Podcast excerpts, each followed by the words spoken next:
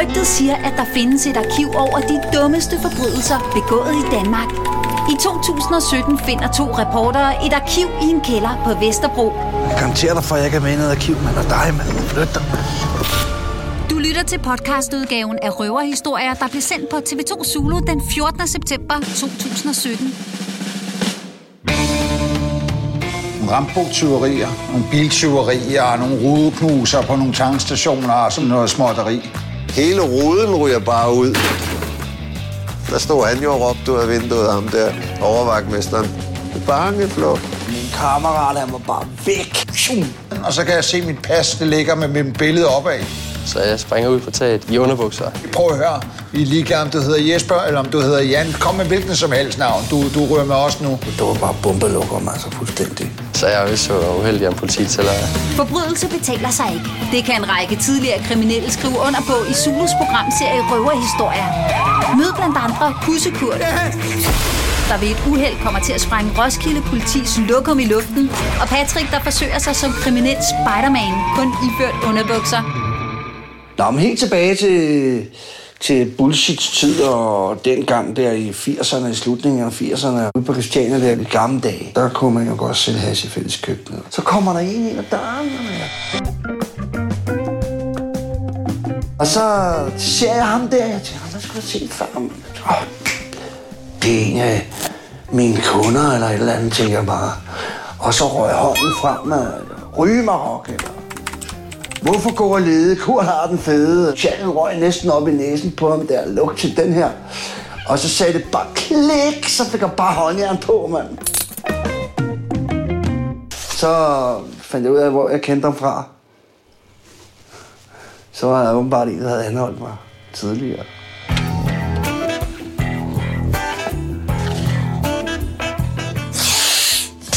Jamen, jeg bliver kaldt Kussekurt. Ude på Christiania, der mine pushervenner og mine venner derude, de gav mig det der navn der. Fordi jeg bare hæv damer helt vildt. Mm. Kussen er stram i dag. Så jeg lavede den der kusse der. Den er lidt slidt. Det er sådan en rigtig Amager-kusse. Det er der ingen skam i. Jeg kommer fra Christiania. Jeg boet derude i 20 år. Og vi har været rigtig gode til at støtte hinanden, når, når vi har siddet i fængsel. Der havde vi en tradition, og det var, at, at vi tog forbi fængslet, og specielt op til nytårsaften, og fyrede fyrværkeri af, og gjorde dem glade. Så tog vi til Roskilde og rester, der sad en af mine rigtig gode venner deroppe. Men der kan man ikke komme sådan helt hen til muren og sådan noget, medmindre man kravler op på Kriminalpolitiets øh, tag, der er sådan nogle flade barakker.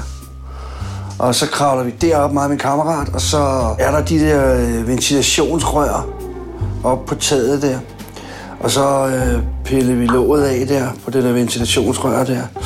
Og, og satte det der rør ned i øh, med fyrværkeriet. Og det passede lige ned i.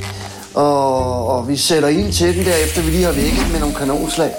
Og det var de gode sorte af dem hjemmelavede der, rørene der, som virkelig bragede, altså. Den første kugle ryger op, og vi står og kigger, og nej, hvor er det flot. Og så kan vi ikke forstå, at den, der sker ikke noget mere. Du ved, så kigger vi ned, og så rekylen for røret af, det var røret ned igennem og ned på toilettet. Og, og så var der sådan nogle ovenlyse vinduer på det der flade tag i sådan noget gennemsigtigt plastik der. Øh, og lige pludselig så lyste de bare op, alle de der vinduer der. Så, så fik vi bare stress, altså.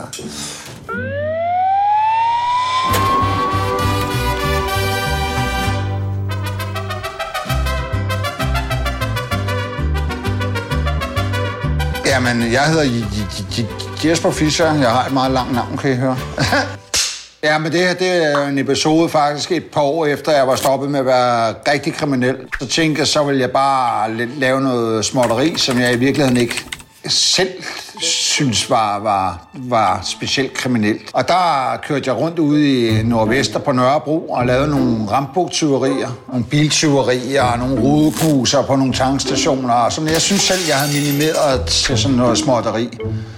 Og så var jeg blevet taget et par gange, og der havde jeg fået lov til at bruge en af mine bedste kammerats navn. Øh, en, der hedder Jan. Og så ender det med, at jeg stjæler en bil og bliver taget. Altså, så vidste jeg udmærket godt, at hvis jeg brugte mit eget navn, så var spillet kørt.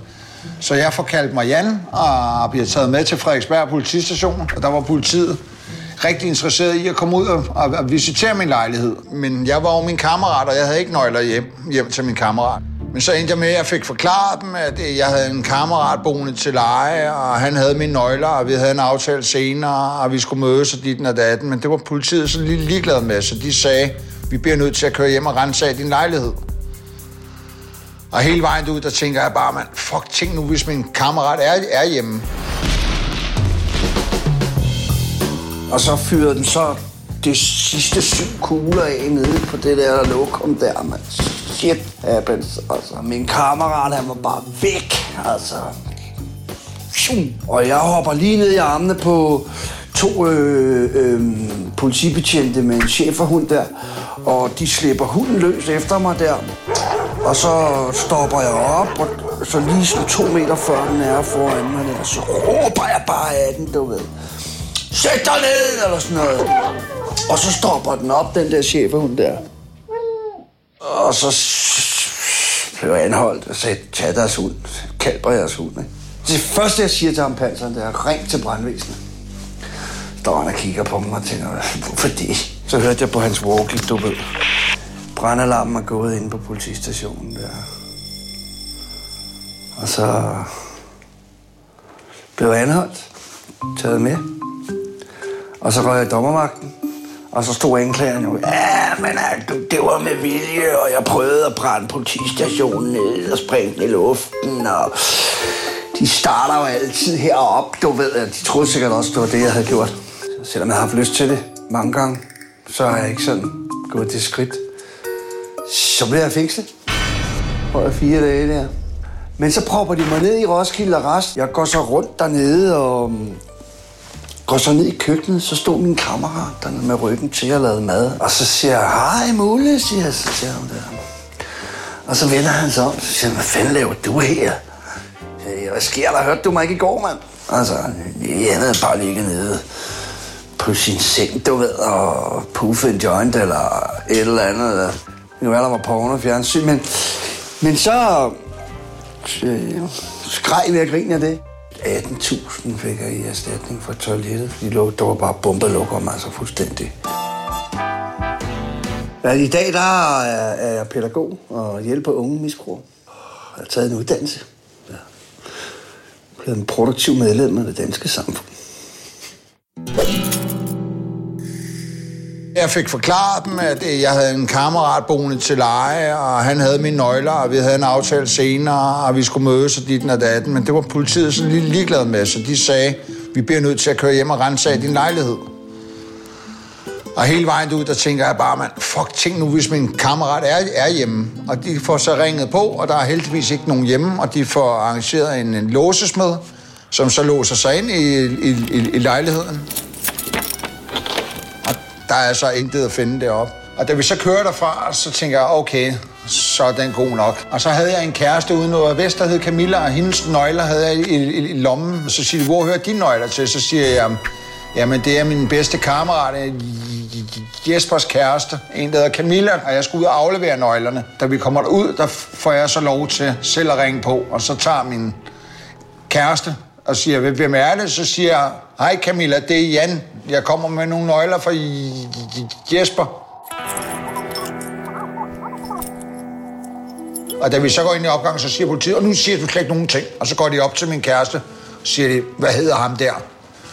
Så siger hun, jamen han hedder Jan, det er min kærestes kammerat. Altså, jeg har jo selv lige stået og, og fortalt dem, eller sagt til hende, at jeg hedder Jan. Og så kommer vi ind i lejligheden, og så kan jeg se mit pas, det ligger med mit billede opad. Det får jeg så vendt. Så det opdager de heller ikke. Og så kører vi ud mod Frederiksberg politi igen, og så siger de, hey Jan, det er fandme synd for en, for en dreng som dig, og du er jo ikke rigtig kendt af os, mand. Du skulle holde dig for sådan et uh, selskab som Jesper. Han er altså... Han er ikke et særligt sundt selskab for dig, hvor jeg så siger, jamen jeg ved det godt, man han er fuldstændig vanvittig ham der, man han kan jo finde på hvad som helst. Og så kommer jeg så med på Frederiksberg politistation og sidder hele natten og tænker, det ender sikkert med, at jeg kommer ind og allerede forbereder mig på, at jeg højst sandsynligt vil ryge dommervagten, og hvis jeg er uheldig, ryger jeg i fængsel. Det gør jeg så ikke. Jeg bliver løsladt om morgenen, og så går der en 3-4 dage, så står jeg nede på Tomsgårdsvej, og så kommer der en patruljebil kørende forbi mig, og så vender den rundt, og så kommer de der politibetjente springende, og det viser sig så at være de samme, som havde taget mig der. Og så siger de, prøv at høre, I er ligeglade, om du hedder Jesper, eller om du hedder Jan, eller hvad du... Kom med hvilken som helst navn. Du, du rører med os nu. Det var så 23 forhold, at de sigtede mig for. Og jeg kom så i dommervagten øh, næste morgen, og alle forholdene bliver læst op, og så siger dommeren, jamen, jeg er varetægtsfængsler i 14 dage, og der, jeg blev helt sær, altså, fordi jeg synes ikke selv, jeg var kriminel der. Men jeg, jeg kan godt se med de briller, jeg har i øh, dag, at, øh, altså, altså, altså, selvfølgelig skulle jeg fældes.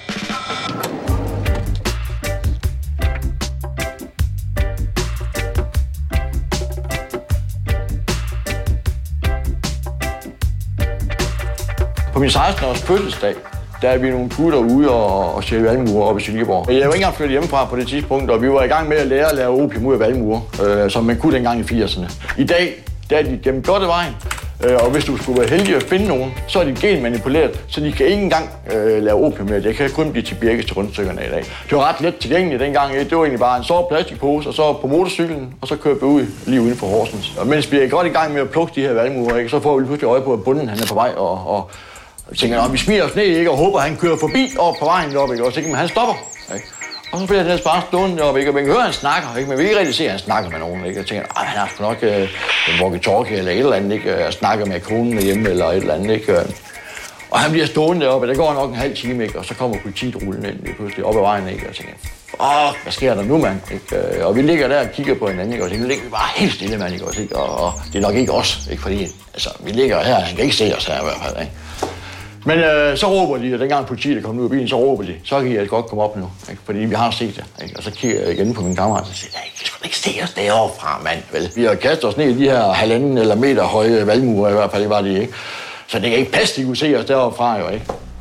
Kom nu, ikke? ellers skal vi ned og hente jer. Ikke? Åh, okay, ikke? Altså, vi skulder så hinanden, ikke? Og siger, okay, så rejser vi os op og går op. Og vi går op af, ikke? Og, og vi bliver lagt i håndjern, og Politiet ville simpelthen ikke tro på, at vi var vildt interesseret i botanik. Ikke? Vi skulle nok have taget havehandskerne med alligevel om hjemmefra. Ikke? Og der kunne vi bare se, ikke? altså, vi kunne slet ikke skjule os derude. Vel? Altså, vi var lige så klare og tydelige som, som ja, katteskidt i måneskin nærmest. Ikke? Altså, den tur bliver der ikke meget opium ud af. Og valmurene, de bliver lavet til birkis. Og man skal godt nok spise nogle rundstykker for at blive skæv af birkis.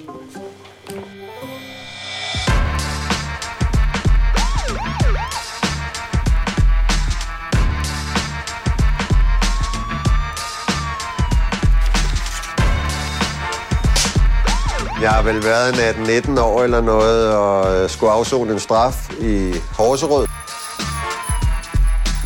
Gik fint. Jeg tror, jeg blev gangmand i løbet af kort tid, og havde en lille købmandsforretning kørende nede på min pind.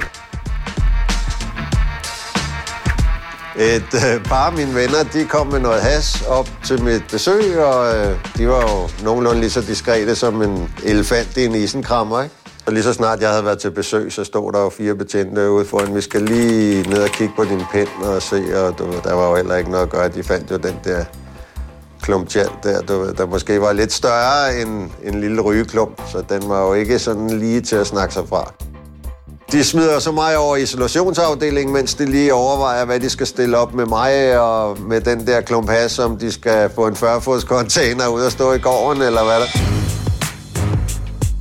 Men det var faktisk heller ikke mit store problem lige der. Mit store problem var det, at det var lige op til jul og nytår, og jeg havde søgt om overlov. Alle fritidshjem var jo lukket mellem jul og nytår, så hvorfor ikke øh, Horserød? Der kommer overvagtmesteren over en dag, og øh, jeg sidder så på sengen der, og så siger han, øh, ja, vi har jo snakket lidt om det, og øh, vi kan ikke have dig i, i et åbent fængsel længere, du skal overflyttes til et lukket. Så siger jeg, okay, det er jo som det er. Så jeg så, men øh, hvad med min overlov? Ja, de næste seks ugers overlov, den er inddraget. Ja, jeg ved faktisk ikke rigtig, hvad der farer igennem hovedet på mig lige der, men der står sådan en stor jernskraldespand, du ved, man går selv plastikposer ned i, og de fleste brugte den jo til at lige at tisse i om natten, eller hvad man lader skue, ikke? Den der skraldespand tager jeg jo så bare lige på hovedet. Jeg hopper op på det der skrivebord i min træsko, og det der skrivebord, det tilter jo sådan, øh, og det ender med, at jeg tipper ind i ruden med skraldespanden, som hamrer ned i, i skuldrene på mig, så jeg havde jo hakket ned i skulderen lang tid efter, men øh, den der, det er jo en panserrude, den kan slet ikke smadres, men de må have sat den op med tegnstifter eller et eller andet, fordi hele ruden ryger bare ud. Så er der sne ude foran. Og det hele, det bare puff ned i sneen, fuldstændig lydløst. Der var ingen lyd. Jeg havde regnet med kæmpe brag og smadret glas og... Så er det bare et stort håben hul, du ved. Ikke? Der stod han jo og råbte ud af vinduet, ham der overvagtmesteren. Bangeflugt. Men jeg ved egentlig ikke rigtig, hvad der farer igennem mit hoved, du ved. Jeg ligger jo ude på den der glasplade og jernplade ude i sneen, du ved. Øh, og har jo slet ikke overvejet situationen overhovedet, at jeg er i træsko, og der er snevejr, alt det der, det er jo slet ikke med inde i min plan. Jeg løber i hvert fald, eller løber og løber, det skal siges, i træsko. Hvis man har prøvet at gå med træsko i tøsne, så ved man, at man kan tage tre skridt, så sætter det sig i sådan en kugle ned under.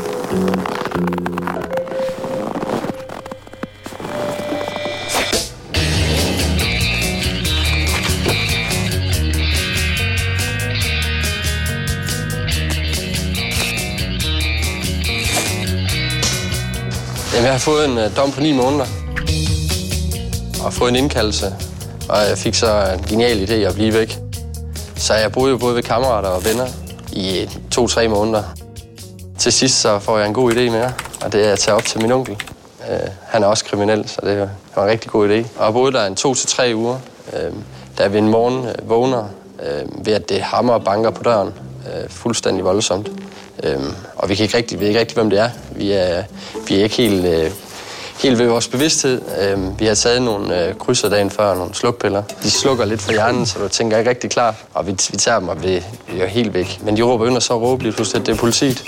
Så vi farer jo op af sofaen. Min onkel ligger faktisk stadig og halser over lidt. Da jeg kigger rundt i lejligheden, så er det fyldt med hælervarer. Og politiet, de bliver ved med at stå og hammer banker på døren. Jeg, jeg skulle jo ikke ud og åbne døren, jeg var efterlyst jo. Øhm, så jeg prøver igen at få liv i ham, prøver at vække ham. Altså, der er ikke rigtig nogen reaktion, så jeg tager en pose og får pakket øh, hele varerne sammen og får så endelig liv i ham. Øhm, hvor jeg så siger, at vi var nødt til at åbne for dem, at altså, de sparker døren ind. Så jeg fik en, øh, en god idé til, at øh, jeg springer ud på taget. Øhm, så var han jo åben for politiet. Så jeg springer ud på taget i, øh, i underbukser, ikke andet end underbukser.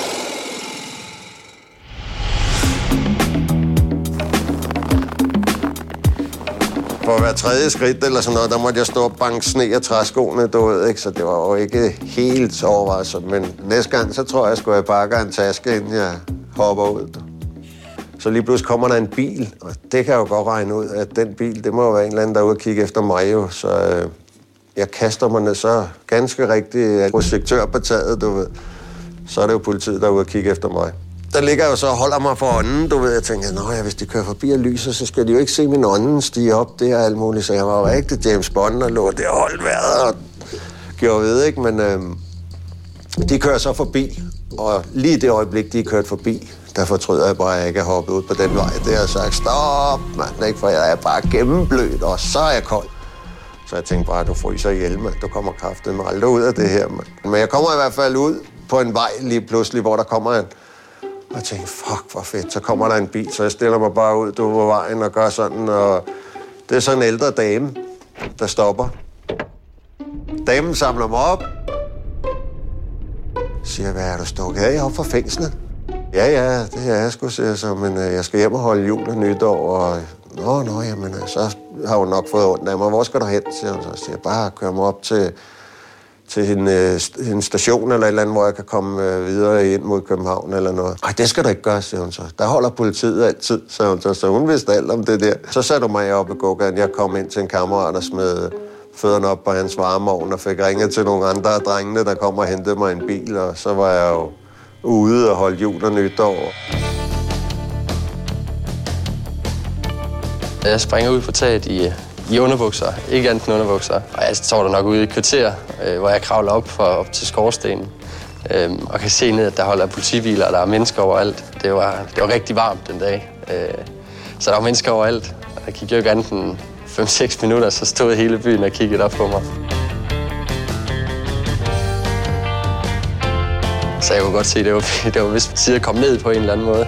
Men der var, der var alt for langt ned. Det var tredje sal, og jeg tænkte på at tage tageren ned, men det var, det var vist lidt for farligt. Jamen, jeg må smide hælervejene, for dem skulle jeg ikke have med ned til politiet, jo. Øh, for det ville heller ikke være så godt. Øh, så, jeg, så jeg smider dem og må kure på røven øh, ned, ned til vinduet igen, for at komme ind til, ind, ind til politiet ind i min onkels lejlighed. Og de var selvfølgelig meget nysgerrige efter, hvorfor jeg var, jeg kravlede ud på taget. Jeg måtte jo så fortælle dem, at, at jeg havde været efterlyst. Øh, og de spurgte så, øh, vi spurgte så, hvorfor de kom op. Øh, og det var på grund af noget med en bil, øh, noget, der var brugt til noget indbrud. Øhm, om vi kendte noget til den. Min onkel han er jo kriminel, så det var jo oplagt, hvis det var hans bil, der holdt ned i går. Og den kendte vi faktisk overhovedet ikke noget til. Så de kom slet ikke for at fange mig, kan man sige. Så jeg er jo så uheldig, om politiet tæller. Efter min afsoning, der har jeg faktisk fået et helt lovligt job, øh, hvor jeg blev en tømmer, og vi går og laver en masse tag lige for tiden. Og det er rart at ikke skulle kravle rundt på tage med i underbukser. Og så håber jeg helt sikkert, at vi skal op og lave min onkels tag snart. For jeg har hørt, at, øh, at hele vejen stadig ligger deroppe.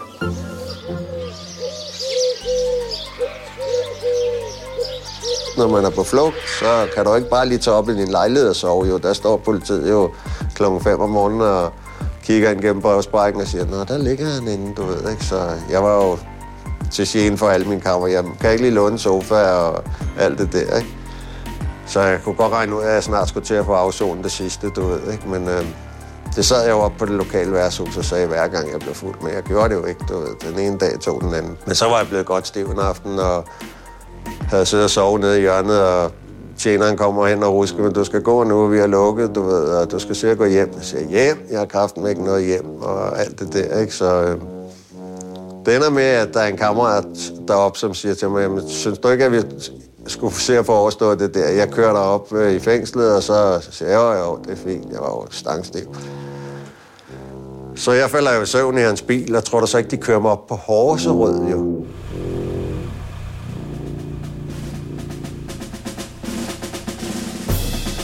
og skulle se dem der i øjnene, hvor jeg havde hoppet ud igennem og i gang til. Der er der sindssygt hvor flovt, ikke? Men jeg havde jo fået nogle bajer der, du ved ikke, så øh, jeg blev smidt over i den samme isolationsafdeling, og, og dagen efter, tror jeg, der var, der kom de og hentede mig og kørte mig på Nyborg, så jeg lige kunne få afsonen sidste. Men alfa og omega var jo, at jeg var ude og holde mit jul- og nytårsårlov, årlov øh, i gåseøjen, jeg tog den jo selv, men øh, der gik jo bare lidt lang tid, inden jeg kom ind og fik afsonet reststraf der.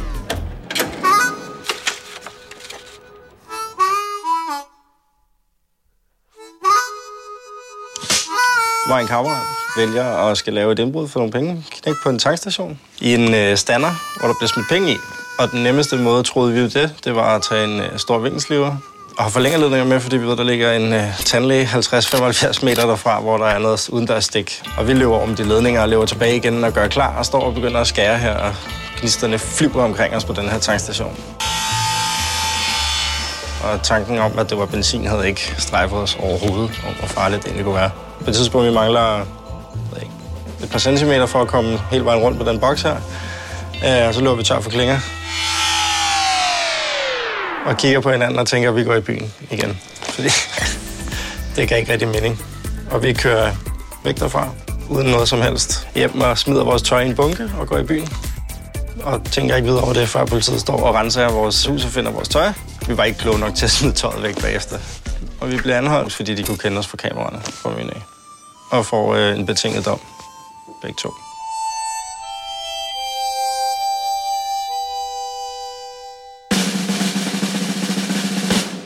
Du har lyttet til podcastudgaven af Røverhistorier, der blev sendt på TV2 Zulu den 14. september 2017. Podcasten præsenteres i samarbejde med TV2 Play.